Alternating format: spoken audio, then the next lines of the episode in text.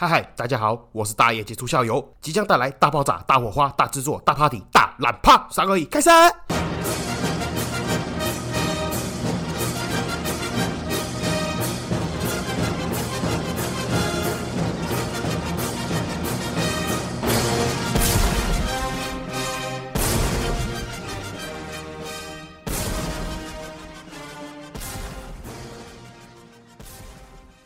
嗨嗨，这里是社会观察日记，我是大爷技术校友，欢迎回来。好，今天虽然心不甘情不愿，但是还是要继续来录我们银楼老板不会告诉你的十件事 Part Four。好，为什么会说录的心不甘情不愿呢？不是因为我不想讲，不是因为我不想录音，是因为接下来几点实在我觉得太瞎了。不是说那个我说的那种瞎，就是这种瞎掰很没有那种技术含量，然后都讲一些干话，所以我看一看就觉得干你啊，这个太蠢了吧？真真的需要解释吗？所以尤其是后面这几点呢，我有时候就在想到底是什么样的人会被这种网络农场文章骗？你们没有思考能力吗？没有判断能力吗？哎，你们看的这种东西，然后被骗，然后跑来店头跟店家呛瞎，说自己很懂，有做功课，你们不会觉得很尴尬吗？不会那种尴尬癌发作吗？我有时候都怀疑说，到底是客人有毛病，还是这个世界都有毛病，还是真的是我我自己有毛病？到底是谁的问题？应该是这样讲啦，比较有经验的朋友应该就知道。我跟你讲，什么样的谎言呢最容易骗到人？我跟你讲，就是半真半假，尤其是那种七分真三分假那种，最容易骗到人。因为你要去怀疑他讲的内容，哎，可是他讲的好像又对的。那你觉得他讲的又是对的嘞？仔细想，里面又好像觉得怪怪的。我跟你讲，这种最容易骗到人。他前面那几点就属于是有几分真几分假混在一起讲，让你搞不清楚到底是真的还是假的。但是他后面那几点呢，真的纯属瞎掰。那个应该是哦，晚上睡觉做梦梦到的，然后起来可能总编辑要赶稿，然后就自己瞎掰乱打，然后就交出去了这样子。为什么这样讲嘞？那我们也不要卖关子，我们就直接开始讲下面的那几点。第六点，第六点它的标题写说嘞，重量标示可能骗人，最好重新称重再购买。哦，这是它的标题。内容写说，在买卖黄金饰品时，如果你只问这条项链多少钱，老板就会拿起计算机随便按一按报价给你。你应该要这样问：这条项链多重？工钱多少？再请老板依照今天的牌价一笔一笔算给你看，才不会吃亏。而且最后最好把金饰真的放在秤上面重新称重，看老板有没有谎报重量。如果怕老板在秤上面动手脚，付钱之后要请老板在保卡上面写上重量，并盖上店章，这样回卖的时候就有凭有据，不怕老板不认账。购买时店家拒绝重新称重，或是连秤都没有，就别跟他买了。前面的部分应该就不用多讲了，这就讲屁话。说叫你买黄金的时候，记得要叫老板，叫他记得要称重，然后一条一条算给你看。他妈这不是废话吗？你连去买菜的时候都会问老板说一斤多少钱，然后称下去多重，然后乘以一斤多少，然后再给老板钱，不是吗？你买个黄金饰品的时候都不会叫老板称吗？我跟你讲了，还有一个问题存在，诚如我之前几集讲的，现在的黄金啊饰品类基本上都是厂家、工厂、工作室、设计师量产的东西，所以他们整批进货进来的时候，其实厂商也会称给我们看。然后你懂我的那个逻辑吗？比如说一个 A 戒指，我跟厂商 A 购买的时候，他就会称重给我，然后就会在外包装袋上面写说这个 A 戒指哦，比如说一钱这样子。然后我自己在打我自己公司账的时候，我直接把它复制贴上过去，写一钱。那个重量，我坦白讲，我们也是在厂商交付给我们时候就已经跟那个厂商 confirm 过的。所以我跟你讲，你不要说那个东西称下去重量不同。我跟你讲，如果东西称下去不同的话，我们会比你还要不爽。为什么？代表我们自己购买的时候靠腰就已经被厂商先拐了一遍。但我坦白讲了，绝大多数不太可能会有误差了。就算真的是有误差哦，我良心讲，那个都是因为称值可能千分之几的那个误差，那个没有人要偷你东西偷千分之几的，又不是神经病，偷你几块钱，偷你几十块，他妈头脑有问题哦。整件商品几万块、几千块，然后为了要偷你三十块这样，你觉得有可能吗？再来，他提到说，你付完钱之后，请老板在保证卡上面写上重量，并盖上店章，这样回卖的时候就有凭有据，不怕老板不认账。这个部分也是拆开两个地方讲。我跟你讲，会讲出这种话的，就代表说他根本就没有去过银楼。为什么？我反过来从后面讲，他说保证卡上面一定要盖上店章，这样回卖的时候就有凭有据，不怕老板不认账。首先，你的旧金还是你的钻石要卖回去给店家，并不需要任何的保证书跟保卡，好吗？我们已经从业多年，我们可以用肉眼看得出它是什么东西。任何一家店的任何商品，它 A 店买 B 店卖都不用保证卡，不用保单。那个保单、保证卡只是为了让客人放心，说我们卖给你的东西对的，然后我们这边也可以做记录，也可以保障我们自己，好吗？就像你买车，并不会因为操作手册不见了，你卖给二手车行，他就看不出来这是一台车。OK，他会自己用他的肉眼跟他的双手去检查这台车的车况是怎么样。我们也是，好吗？再来，基本上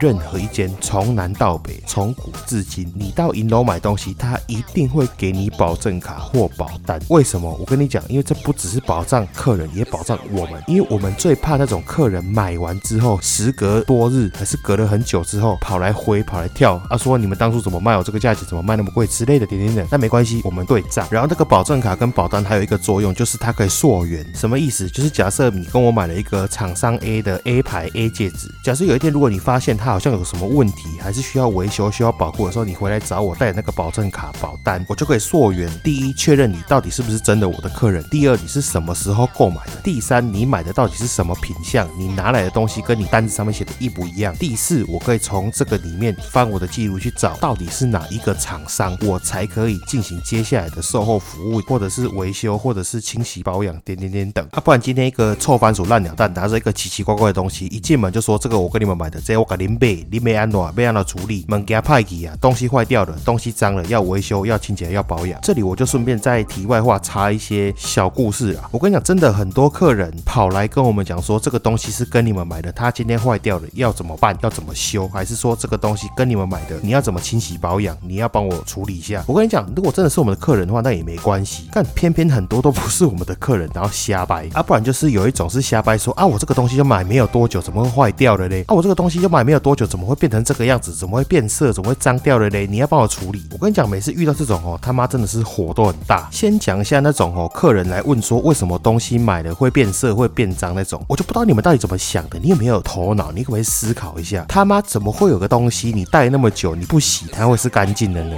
你可不可以动动脑？你他妈你买了一件衣服，你每天穿，你穿了三年你都不洗，它是会白吗？智障吗？你的戒指它不是猫，它不会自自己舔毛好吗？它不会在你睡觉的时候自己翻新、自己做整洁好吗？你要洗它。那刚好我顺便教大家一下那个简单的简易清洗方法。那以下嘞翡翠跟珍珠不适用哦。你家里面找一下简单的玻璃小罐子，像鸡精瓶那种东西。你如果有空啊，你回到家，你觉得你的戒指很脏，不管它是金的、是银的、是铂金、是 K 金镶钻的，你就热水装满，里面放洗碗精，然后把你的戒指丢进去，好吗？泡着它，看你要洗完澡之后再拿出来洗，还是你睡完觉隔天起来再拿起来洗，反正它不会泡到融化，你就不要管它。你只要记得不要把它弄丢，还是把它丢到垃圾桶，这样就好了。然后泡完嘞，为什么要泡嘞？因为我跟你讲，你们常年那个尘污纳垢哦，都会卡在戒指下方，尤其是你洗手那些什么肥皂垢啊，有的没有的，还是死掉那个角质层都会卡在里面。然后你热水泡洗碗巾泡软了之后呢，拿你不要的牙刷刷洗，尤其是记得要刷下面，刷戒尾内圈，你刷外面是没有用的，因为钻石镶嵌呢，通常在在底下才会藏污纳垢。然后你底下藏污纳垢卡了很多脏污之后呢，它就不会亮，因为你的戒指哦，它不是那个金刚战士那个 Go Go Power Ranger 那个变身戒指哦，它本身不会发亮，它是透过吸收外在光源，然后反射出去，所以才会发亮。所以你下面都藏污纳垢，它本身就会挡住它那个反射那个光源，好吗？这里再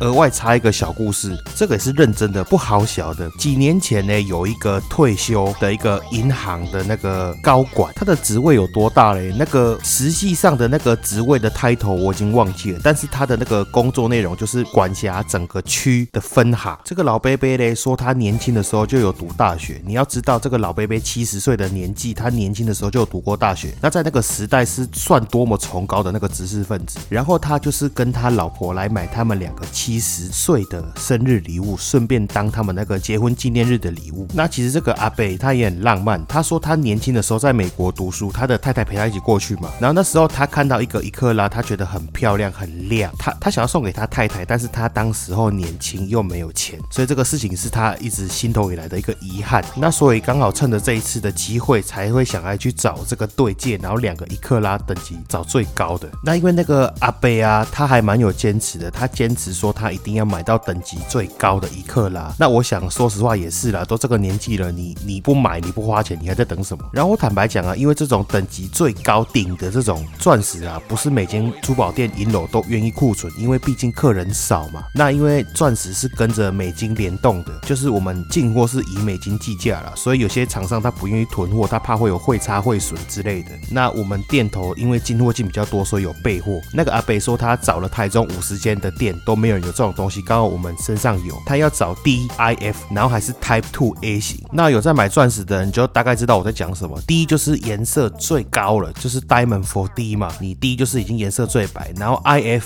FL 就是已经里面完全没有其他内含物，以十倍放大镜下去看看不到东西的这种干净度。那至于什么是 Type Two A 呢？Type Two A 可能就有些人没听过。Type Two A 它是一个在更高的等级，就是说在所有 DIF 里面再去找最白、最亮、最干净的那个等级之高嘞，有多严苛嘞？大概一百颗里面只有两颗是 Type Two A 型。那我前面铺成那么长是要讲什么故事嘞？就是这个阿贝跟我们订了两颗 DIF Type Two A 型的钻石之后，那东西也都做完了，也都交钱，就很开心嘛。知道他回去之后，过了一个礼拜再过来，他说：“哎，不对哦，这个比我以前在美国看到那个钻石还不亮。我以前那个钻石在美国哦，我晚上哦把灯关掉，它会发亮哎。刚好我心里面就想说，妈的阿贝，就你一个读书人，你一个读书人怎么会讲这种蠢话呢？你他妈你你的钻石晚上灯关掉，在房间里面会反光，会发光。你妈你在美国喝到假酒是不是？还是你他妈买那个是夜明珠？你是不是搞错品相了？还是那个你是在美国的那个金刚战士的那个戒指，你给他偷出来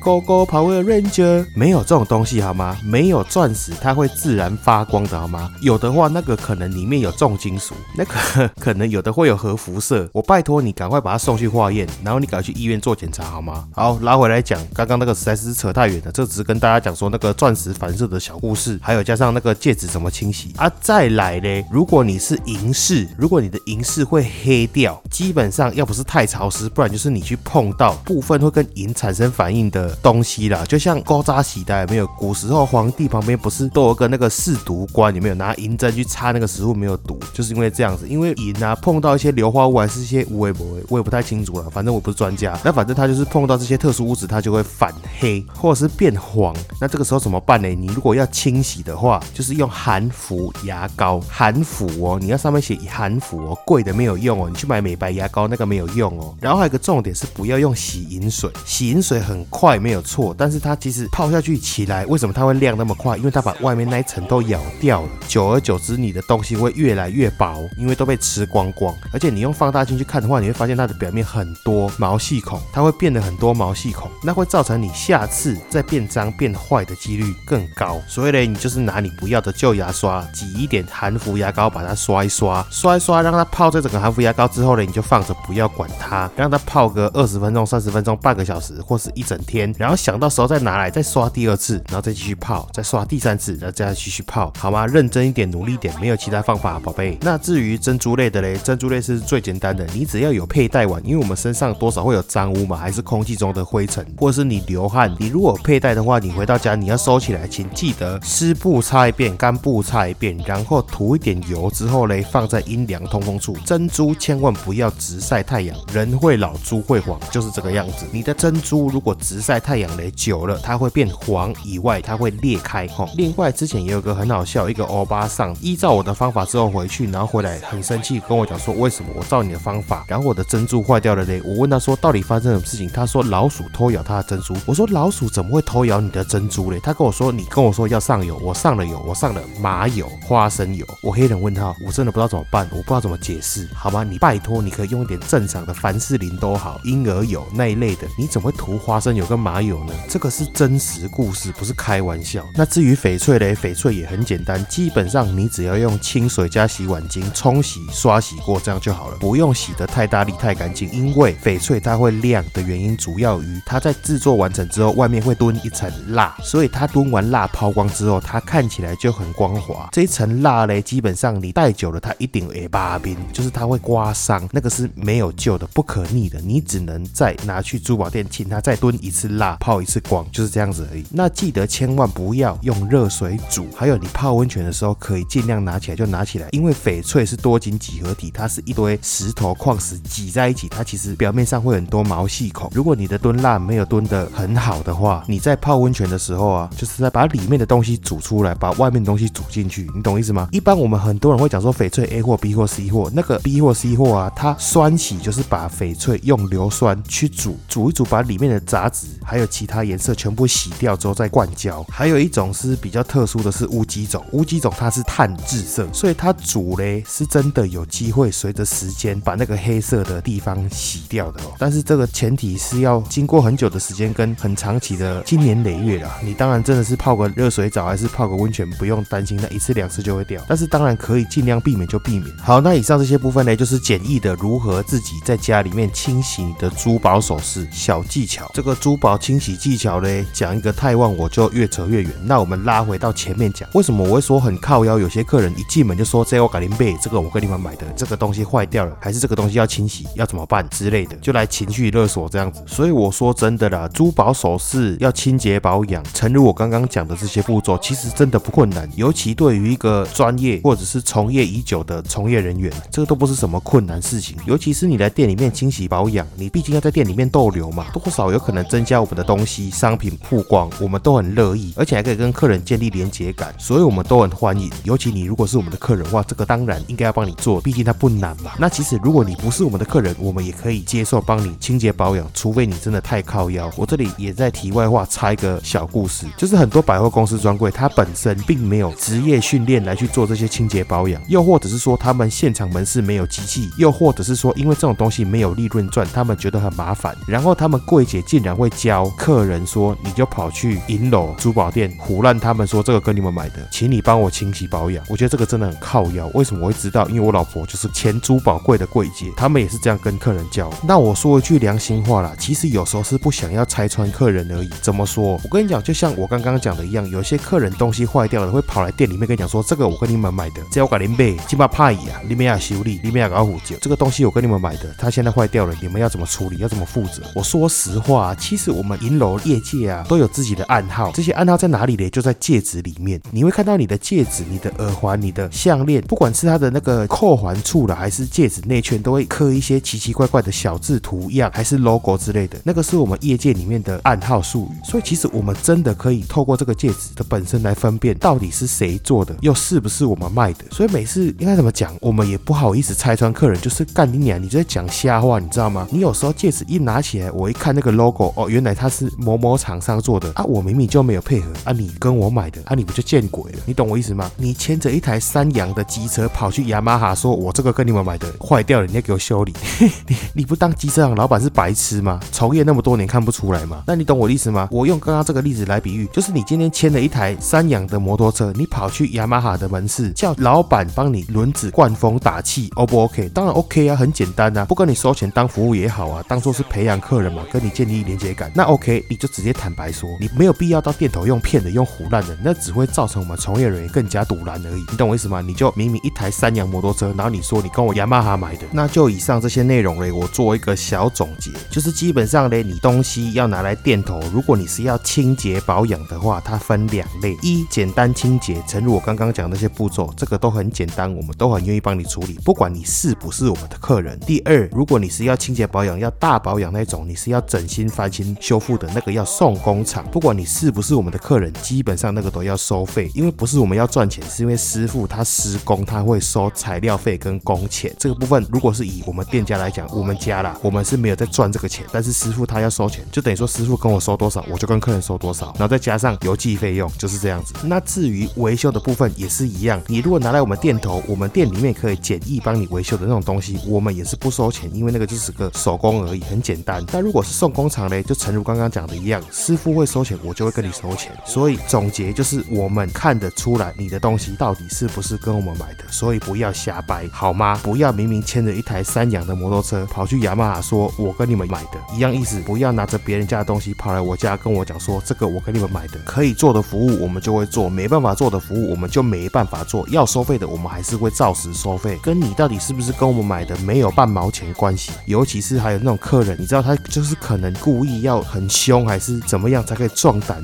以示说好像真的跟你买的一样。我跟你讲，这我们这种客人我真的是最堵拦那种。你要服务你就好好讲话，明明不是跟我买的还要瞎掰。如果是我了，我自己遇到这种客人，我直接会拆穿他，然后我就不会帮他清洁保养，我一律都用赶的，因为我觉得实在太靠腰了。还有一种其实也是我们的客人，但很喜欢瞎掰那一种。我有遇过一个真实案例，他东西带到坏掉，然后跑来问我说：“你们东西怎么那么烂，那么容易坏掉？”我才买没多久，我才买三年。先不说三年，东西坏掉不是很正常吗？然后这也不是重点，我跑去 key 电脑，key 客户资料，他说他买三年，结果我发现他是民国九十三年买的，会不会落差太大？还是你是奇异博士？你是时空旅人？你的时间计算方式跟我不太一样？哎，干大哥，十几年了，你怎么会期待有个东西带十几年不会坏？你在开玩笑吗？我都很想跟这个客人讲。讲说，这个戒指就像你的大脑一样，虽然你出生到现在没有用过几次大脑，但是随着时间的经过，你的大脑也坏的差不多，就跟这个戒指一样是自然损坏。所以我觉得这种客人也很莫名其妙，可以服务的我们就尽量帮你服务。维修这种东西，你戴十几年了，它坏掉，这是这是自然损耗，不可能我们肉眼看不出来你这个是经过佩戴的损坏的，好吗？应该这样讲比较坦白了。我老实讲，因为我们店家就像我之前讲的一样，我们现在没有自己的师傅，所以大部分都是配合厂商、配合工作室、配合设计师。所以假设说我要养的师傅，比如说有五个工作室好了，这五个工作室如果我的每个月的单量不够这个五个师傅的最低金额，就是比如说我跟这个工作室合作，平均一个月要丢三十万的工作量给他，那我这个月的金额没有达到三十万，我们就会塞维修件给他。所以这个维修的工钱，我们其实可以自行吸收，但是你要知道你的材料是贵金属，是珠宝，是钻石，你懂我意思吗？就是比如说你一个钻石线件，你的钻石掉了，我其实可以帮你吸收掉，送给师傅补维修的那个工钱的部分，我可以吸收掉。但是他帮你补上去的那个爪子是贵金属，还有那颗钻石，你掉的那颗钻石，这个材料钱你要自己出啊，你懂我意思吗？好，那这一集大概就是这个样子。本来想说这一点没有什么好讲的，第六点嘛，觉得好像有点无趣，没想到这个话题顺着一路一直讲下去嘞，越讲越长，越讲越长，讲到好像不知道怎么收尾，讲到后面我有点忘记我前面到底在讲什么东西，那就算了，反正也讲二十几分钟，那就先这个样子。感谢各位，那就下期再见了，奏乐。Thank you.